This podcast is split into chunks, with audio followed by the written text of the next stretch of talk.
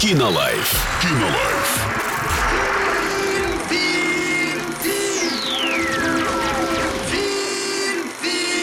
Кинолайф. Сегодня обсудим а, драма спорт под названием Бультерьер 16 плюс категория. И знаешь, тут не отзыв, а и, не знаю, история какая-то прям. э, Жизни. по- да, по которой можно короткометражку, наверное, снимать. А, значит, отзыв от Надира. А, Всем привет. Пишу второй раз отзыв, не сохранил первый вариант рецензии. Появился один тип, и все пропало. Обидно. Вот. А вчера вместе со своей подругой посмотрел этот фильм. Она у меня собачница, поэтому выбрал его.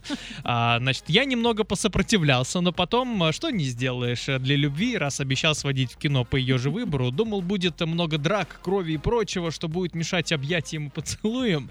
Но нет, фильм довольно гармонично смонтирован, сцены с воспоминаниями детства немного затянута, но потом было легко. Сценарий простенький и игра актеров соответственная. Эпизоды с природой мне понравились. Звук и чередование громкости и тишины качественно сделаны, музыка умеренная. Я правда думал местами, что сейчас закрутит Вивальди, но нет.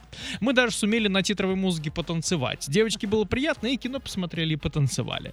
Из актеров э, долго гадал, Михайлов это или нет в роли деда. Смущал голос, наверное, дублером был другой человек. Местами только можно было узнать знакомую интонацию Михайлова из «Любви и голубей». В титрах было указано, что это Михайлов, постарел, однако. А, подруга тоже узнала какого-то знакомого актера в роли дальнобойщика, но он из современного и из сериалов. Видимо, у вас разница в возрасте большая. Ви- что видимо, ты да. узнаешь любовь и голуби, а она кого-нибудь очень-очень сейчас модного. Эротич- Петрова. Эротические сцены умеренные, без вульгарности. В фильме было несколько моментов, над которыми можно задуматься. В целом молодцы, научились делать, рекомендую. Сходите, посмотрите в кинотеатре «Мир», можете потом свою историю написать. И надеемся, что вам все очень понравится. Кинолайф. Кинолайф.